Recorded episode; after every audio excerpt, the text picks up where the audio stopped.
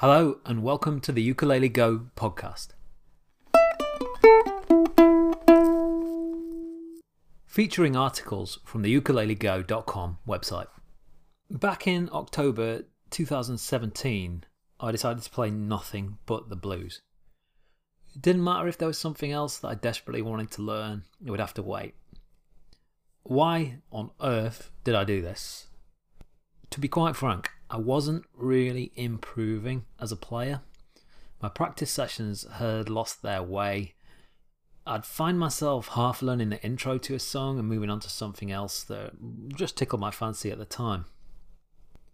By focusing solely on the blues, I figured that I would have to see some improvement in my playing.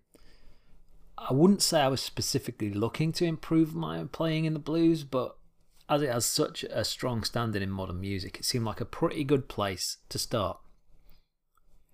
So here's where I was at on day one.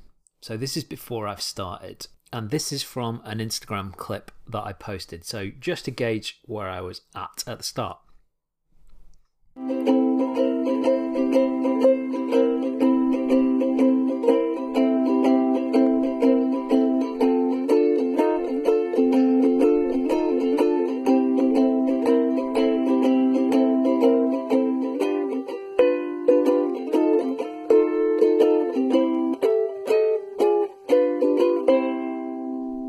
There were a number of resources that I found really useful when it came to helping with my blues playing. And those resources really came in a number of forms, and that would be physical books, ebooks, YouTube channels, websites, and more. I looked everywhere for material to help me learn and become a better blues player.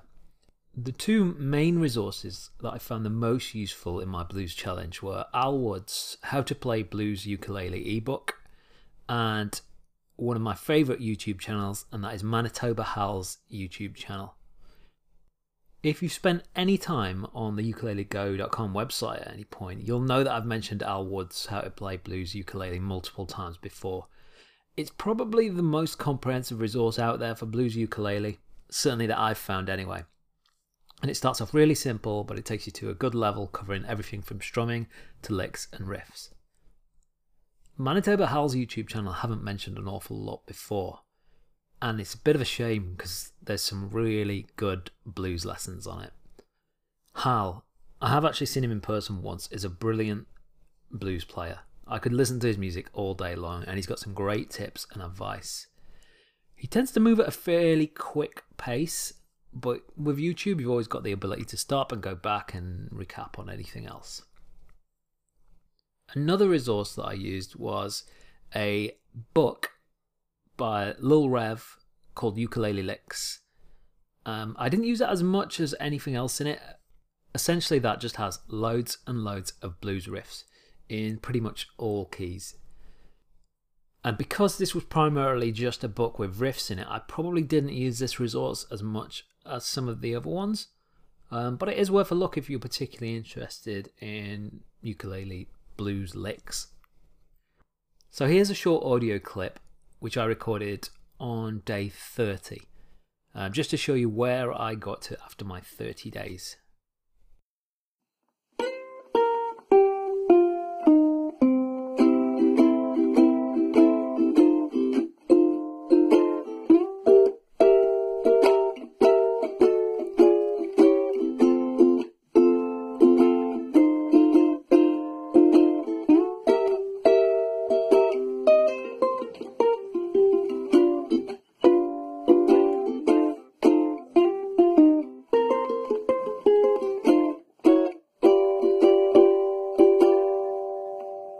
Hopefully that will help to illustrate what I actually learned.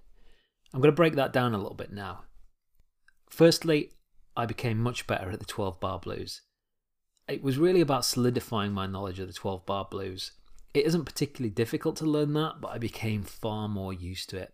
I learned better intros and outros, and just general tips and tricks to make my blues playing better. More minor pentatonic positions. The next thing that I really leaned on was the minor pentatonic scale in multiple positions. I'd always been pretty comfortable playing the minor pentatonic scale, but only in a single position. Through spending a lot more time on soloing, I found myself jumping into different positions more frequently, I'm, and I found myself getting really quite comfortable with that. One other very specific thing that I developed was getting my E seven movable shape down. I never really smoothed out this chord, and I was a little bit slow to get it down, but because you tend to play a lot of seven chords when you're playing blues, it really helped me to get that one nailed down and kind of in the locker. And perhaps the thing that I'm most pleased about learning is developing my ability to mix up little riffs alongside my rhythm playing. I really like it when blues players jump between little licks and chords and, and kind of mix up their playing like that. And I can do a little bit of that now, and it's I'm really pleased about that as well. There are other blues ukulele resources out there as well that I maybe didn't lean on quite so much, but may be worth a look if you're particularly interested in playing blues ukulele. All of these are on my website at ukulele go dot com, by the way. So if you are listening to the audio version of this, check this out and just search for blues on the site. Uke Like the Pros has a mini blues course which costs twenty dollars, and that features lots of videos. Um, it's well worth a look if you particularly like learning by video lessons. There's a great website um, by a guy called Daddy Stovepipe, which has got some really great, great blues lessons on it as well. I found a good lesson on Ukulele Mag about blues fingerpicking, which is worth a look. And also, as ever, there's some pretty good stuff on Ukulele Underground's YouTube channel. Overall, I'm pretty happy with my experiment. It's an experiment that I call nothing but, in that I play nothing but. I'll definitely be running it again at some point. I found it a really, really useful way to develop my playing and actually see some noticeable progress. Thank you very much for listening, and I'll be back soon.